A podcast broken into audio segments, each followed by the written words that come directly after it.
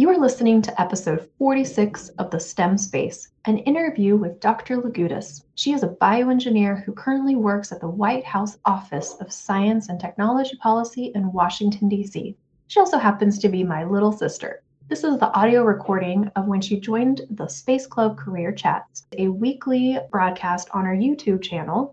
We bring in STEM professionals to share their stories for elementary and middle school students. Enjoy. Hey, I'm Claire. And I'm Natasha. From college roommates to co-founders of Vivify STEM, pull up a seat as we discuss our experiences as aerospace engineers, teachers, moms, program directors, curriculum writers, graduate students, and friends. This is the STEM Space Podcast. Hello, Space Club students. I'm excited to have you back for another Space Club Career Chat.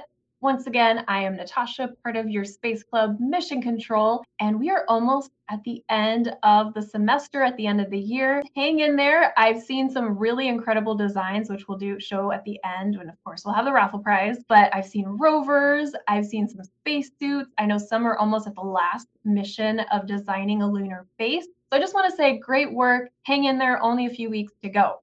But let's get to our special guest today for our weekly broadcast. Today, we have Dr. Georgia Lagoudas, who currently works at the White House Office of Science and Technology Policy in Washington, D.C. She went from space nerd in high school to a bio geek in college to now a science policy wonk. Georgia completed her PhD in bioengineering at MIT, building tools to detect harmful bacteria that you might find in hospitals. She then worked in the U.S. Senate, helping write bills to improve our air quality and respond to the COVID pandemic. Now she's at the White House leading efforts to create a biotech ecosystem that can grow to produce new jobs, new sustainable products, and attract smart students. Georgia loves biking and running around DC, but sometimes misses the Texas heat. All right, let me bring her on. Welcome, Georgia. How are you doing? Hello, doing great. Well, thanks for joining our weekly Space Club Career Chat. And to kick things off, last week I asked students to submit a space themed riddle. So I'm going to ask you a riddle. Don't think too hard about this. They're meant to be silly. So one is, what is an astronaut's favorite key on the keyboard? The space bar. The space key. See, they're not that bad. All right, I got another one for you. What did the doctor say to the rocket ship? All right. Any thoughts? Take off. Take off. It's time to get your booster shot. Very good. Right. All right. Well, let me pull up your presentation. So where exactly are you right now? What city? So I'm currently in Washington, D.C., all the way up on the East Coast. And I'm in the office right now. We're back in the office. And I'll show some photos in my slideshow. But yeah, I'm in this building that you can kind of see behind me. Yeah. Which I'm in the courtyard. You can see the courtyard of this building, which is right next to the White House in downtown DC. Wow, so cool. All right, well, I had a bunch of questions from the students, but first we want to hear your story, a little bit about what you do. So I'm going to share your slides right now, and I will be back whenever you're done. Great. Thanks, Natasha. Well, excited to be here today and talk with all of you. I wanted to share a little bit about my career path in science policy and how, as Natasha described, I started as a science nerd and ended up here in DC working on policy. So on the next slide, I wanted to show a few photos of where I'm at and what I currently do in my work. So I work at the White House Office of Science and Technology Policy. And I'll start with where this is. As Natasha said, we're in DC, and this photo shows the building that I'm currently in. This is the Eisenhower Executive Office Building. And if you look in this photo, on the far left, there's a small white building, and that's the White House. So we're just right next to the White House. And behind that, you can also see the Washington Monument. So we're right in downtown DC. It's a really cool place to work. And the office, well, I'm not physically at the White House. We work for the White House office, which means we work for the president and work on science policy related to that. And to describe a little more where that is, on the right side, you can see a photo with the three branches of government, which maybe you remember from one of your classes. There's the legislative branch where you write laws. There's the far right, the judicial branch, which are the courts. And then the middle one is the executive branch. And that's where I'm at. And that's where the president is. And right Reporting to the president is a group called the cabinet, which is 25 of the most important members across government. And if you click once more, Natasha, you'll see a circle, and that is a member of the cabinet. That's my boss. That's Eric Lander. So I report to him, and he is a member of the cabinet. So this photo shows all 25 cabinet members with President Biden there. And so what our office does is we work on how does science influence the world around us, and how do we help shape that as scientists and be really thoughtful about policy. So on the next slide, to tell you a little bit about what I do, my title is Senior Advisor for Biotechnology and Bioeconomy.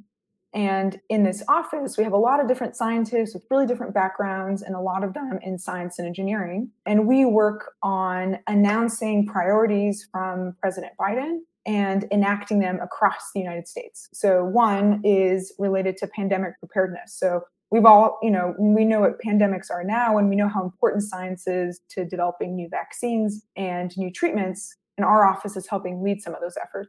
And another topic you've heard about is the climate crisis and climate change. And science is really important to figure out actually how much is the climate changing, and then what are new technologies to defend against that. So with one more click, we can see a few of these things that I work on in my job. So I talked about pandemic preparedness. An example that we're working on right now is how do we faster detect when a new virus comes out, whether it's in the United States or in China or India or Brazil. And our goal is in 100 days, can we build a new vaccine for a new, totally brand new virus? A second category I mentioned is the climate crisis. And one example we're working on is sustainable foods. I don't know how many of you have heard about, as an example, Beyond Meat or Impossible Burger, or new types of creating food that we can do in a more sustainable way, where we have much smaller footprint, water and land. And the third thing I'll mention, that since many of you are in Space Club and think about space, some of my colleagues in the office think about space. And I just wanted to throw out there an example of something we could be thinking about is how does biology and space interact? And it's bacteria are really important for our bodies and how we live. And right now, some people are studying of how do we keep the healthy bacteria in our bodies in space, and then keep away the harmful bacteria. So those are a few examples. And then I wanted to share a little bit about my backstory and history. So I grew up in Texas in College Station, and really enjoyed growing up there and exploring the pine trees and the rolling plains. And then I went to Rice University for my undergrad degree in bioengineering. And Rice is in Houston, Texas. Amazing campus, and it was so much fun to be in Houston for 4 years. And then I decided to uproot and go all the way over to Massachusetts for graduate school as a PhD student in bioengineering. And then if you click once more, I'll show you some photos of what my graduate experience was like.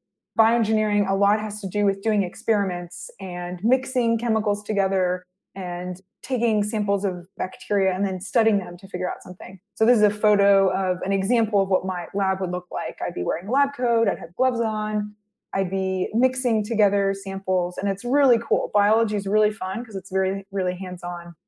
And some of the things that you might need if you're interested in a career in policy, which has been phenomenal, a lot of scientists and engineers are really needed and really important. It's important to have curiosity and ask questions. For me, graduate school and graduate training was really important because it helped me develop how to think about really hard questions. And then you want to be interested in working on teams. A lot of my work is working with teams. And I worked on a few other companies, biotech, and in the US Congress before coming here. And then lastly, I wanted to share a little bit about outside of work. So I don't just work in the office, but I also like to go out and have fun. And Natasha mentioned that I like to run and bike, but I also really like to do hiking. So I thought I'd share a few photos. Photo on the left is me out in Wyoming in May at a really wintry course, hiking and climbing a lot of mountains out there. And there's a photo with tents showing some of the tents that we slept on that actually didn't have bottoms. So we were just sleeping on the snow, which was kind of crazy, given that I grew up in Texas and didn't really know how to handle snow for a long time. And then the far photo on the right shows me at some more mountains, and this is in Switzerland. And just wanted to share this. I love climbing mountains and traveling, and also being a scientist lets me go on trips. So this was a trip that I did because of a science project. And on the bottom, I wanted to show that I really like to do cooking and baking too. These are some backcountry cinnamon rolls while I was out hiking. And then on the far right, I actually really like the intersection of food and biology. And so this jar of ooey gooey stuff called a sourdough starter, which is a mix of bacteria and yeast that gives sourdough its really cool, flavorful punch. So I actually baked my own bread at home with the starter. So that's a little bit about me. All right. Well, thank you so much for sharing your story and some of those great epic photos. One question that I had while you were talking, you mentioned bioengineering and also bioscience and being a scientist. Can you explain to the students maybe what the difference is between science and engineering, or if there is an overlap? Because they always hear about, I'm going to be a scientist, I'm going to be an engineer, but I think it's a little bit more confusing than just two categories. Yeah, it is confusing sometimes, especially when you step away from the lab, like building things. When people say, oh, are you a scientist or engineer? Maybe it doesn't matter. They don't think about the difference in policy. There is a difference when you're doing work and working in a lab. As an engineer, as a bioengineer, I was building tools to help us develop a new medical device or get samples faster and screen samples in a hospital from bacteria, and was building these new tools to figure out how do I answer more types of questions that I want to ask in biology. And some of my colleagues were trained as scientists, and as a scientist, you mostly think about the scientific questions. So I want to know in, these cells in a plant, which cells grow faster than the others, or why do some use energy from the sun to develop, but, my cells don't use energy from the sun. So these are like some of the basic science questions. So often when we work with engineers, it's a lot about the application and building tools. Okay. Yeah. Interesting. So when you're talking about tools, you mean tools that are used to advance our scientific knowledge. And so you have both hats on because you're trying to be an engineer to use the engineering design process the kids are familiar with to answer scientific questions. So I think that's a really cool perspective. And I'll share one other thing too, which is really hard for some people. Like I interact with politicians sometimes and they understand, sure, I know why I should develop a new cancer treatment or why we should build prosthetic arms or why we should have better x-rays. Like they understand why we need those tools, but sometimes they don't know, but wait, why do we need to have some basic science research? Like, why do we need to have someone tinkering in a lab, learning about cells and learning how they function? And I have to explain to them, it's really, really important to have just people with curiosity and an open mind, which is what scientists are, doing that more open-ended question. And also it's important to have engineers that apply those skills to develop an application. And also when you're going after just questions, you don't know what the answer is going to be. That process often leads to applications you never would have imagined, right? Exactly. And so both are important.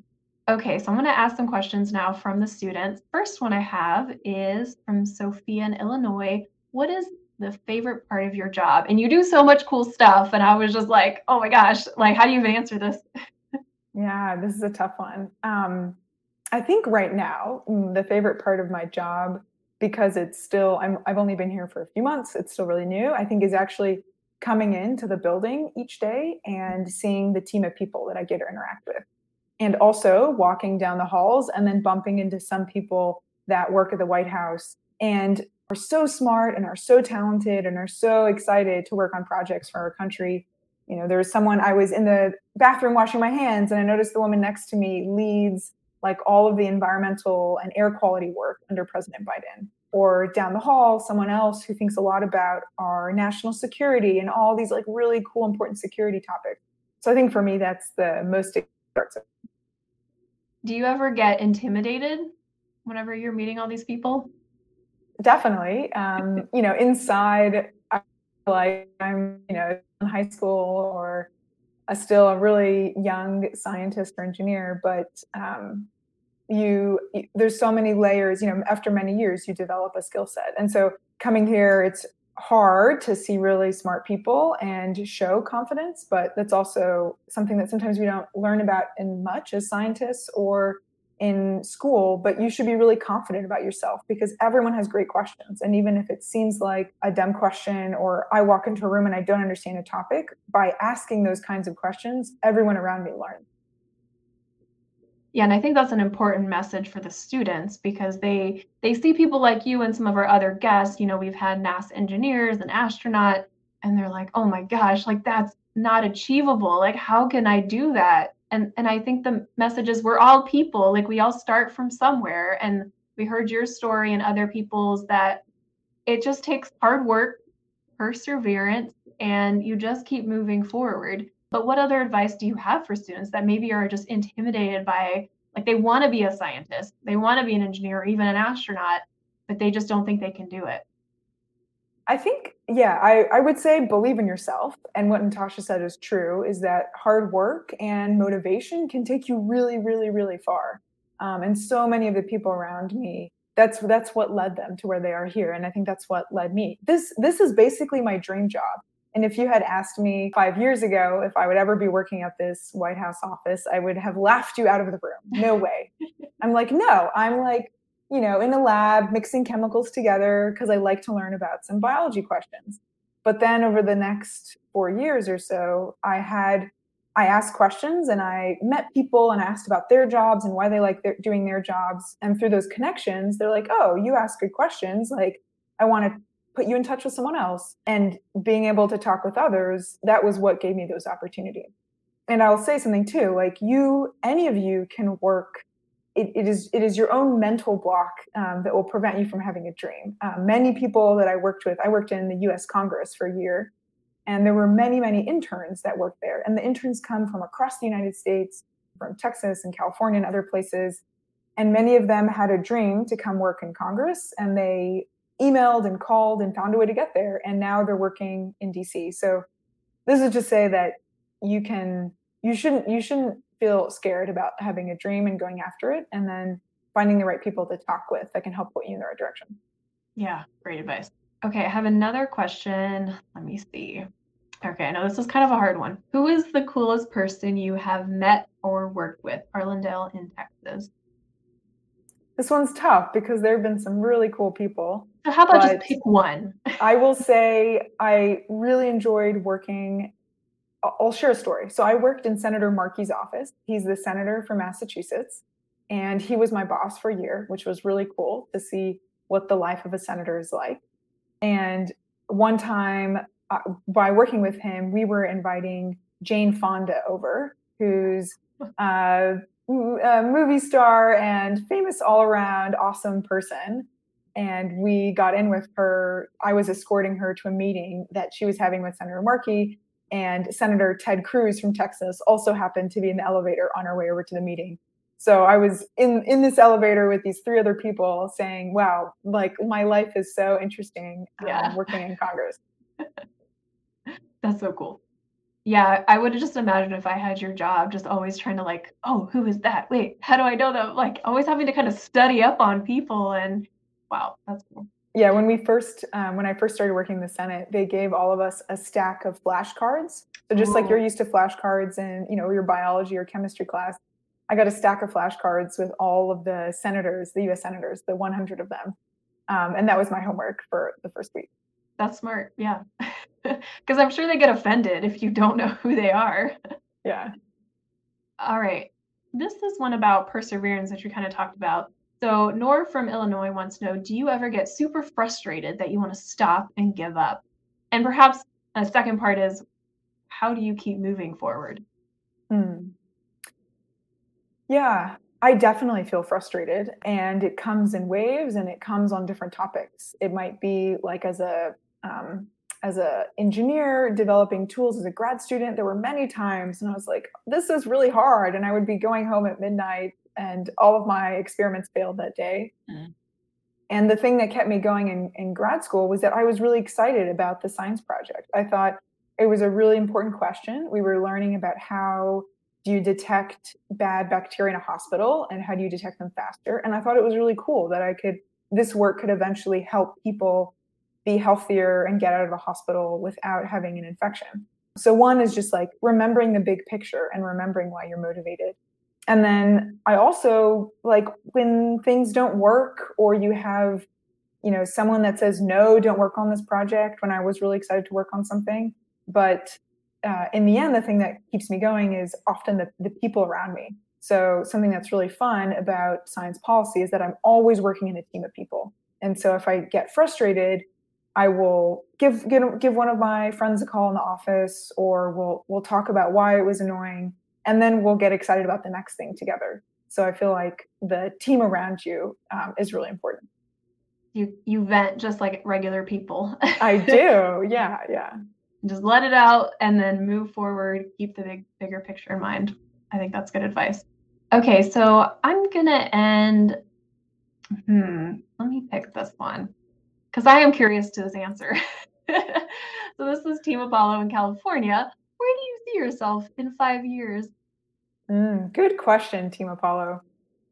The short answer is I'm not sure, because like I said, 5 years ago, if you told me I'd be here, I would have said no way. But I can dream, right? And I told you all of you should dream, and it's important to dream, because secretly I had this dream to be at the White House. And it came true because I had it in my mind and thought about it. And, you know, in my day-to-day, it was what was in the back of my mind of saying, it'd be really cool to work here. And now I'm here. So I have to set myself a new dream of where I want to work in 5 years.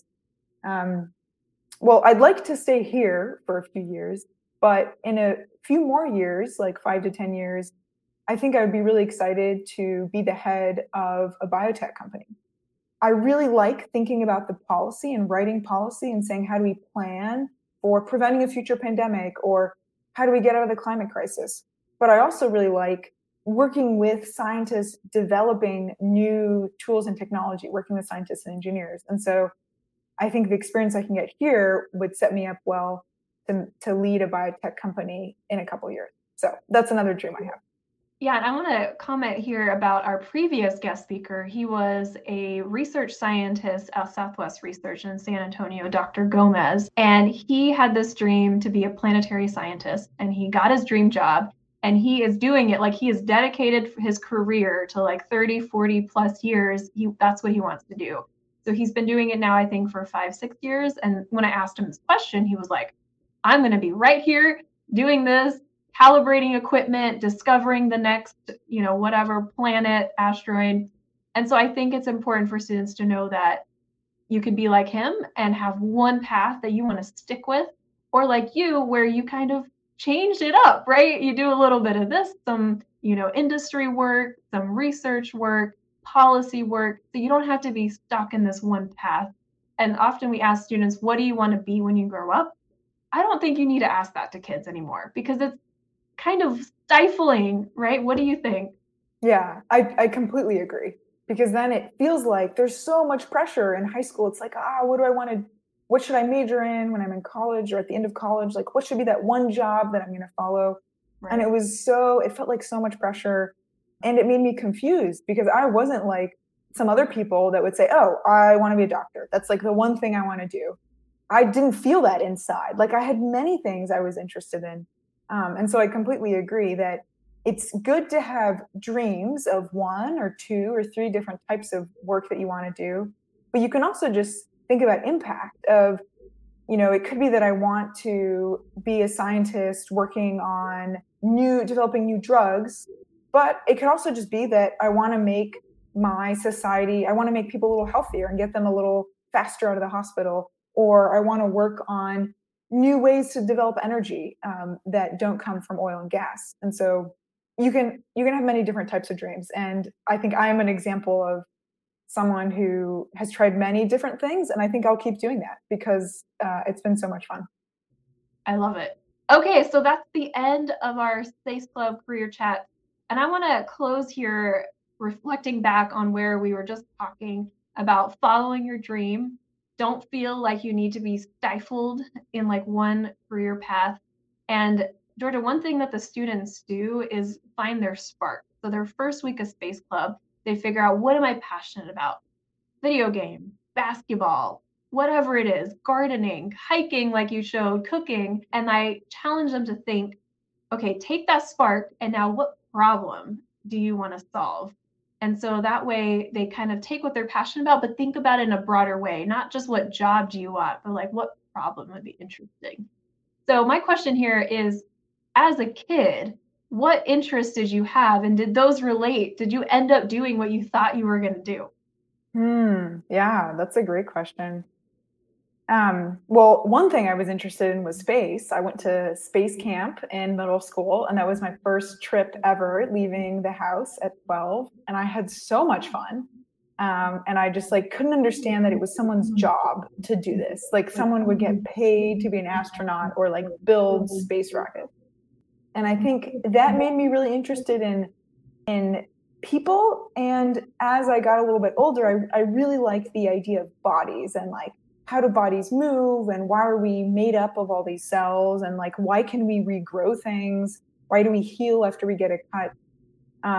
And so I think the idea of like exploring new types of things, which is kind of like the astronaut, you know, go to a new part of space or go to a new planet, with also like, what are the cool things that biology can do and how do we learn more about them? I think those combined made me really excited about this bioengineering path and eventually policy, because I wanted to know what are the new areas we can explore. Like right now, one of the things that I'm working on is just dreaming of, if biology in the next 10 or 20 years, like what are the new things biology might do for us and how do we anticipate them? And then start thinking about how they're going to have an impact in the world around us. So I find that really fun. And I think that's important for students to hear. You didn't know exactly what you wanted to do, and you had lots of different interests, like you mentioned, space. And you probably had no idea what policy was as a 12, 13-year-old. And so it's okay, you know, for those students listening, if you're just obsessed with video games right now, just go for it. Like, keep learning, do well in school, and you're going to figure it out. So a lot of our previous speakers have been all about the passion, find your passion, follow your dreams. But I think that can be intimidating for kids that maybe don't know what they like or don't know what they don't know, right? Right. And so that's important. Right. And part of that is that if you follow, like if you're really excited about basketball, or if you're really into video games, or if you really like graphic design or using computers, digging into that interest or hobby helps you learn new skills. And suddenly you learn how to design a mini video game, or you coordinate, you know, with your teammates basketball games. And then doing that helps you learn new skills and then might take you to the next step. And that's basically what my career and life has been about, which is I get excited about something and I get into it, and then I learn some new skills that then helps me move to the next thing. Perfect. I love it. Well, thank you so much, Georgia, for joining us. And students, good luck with your projects this week. And we will see you next week for another Space Club Career Chat. Bye-bye,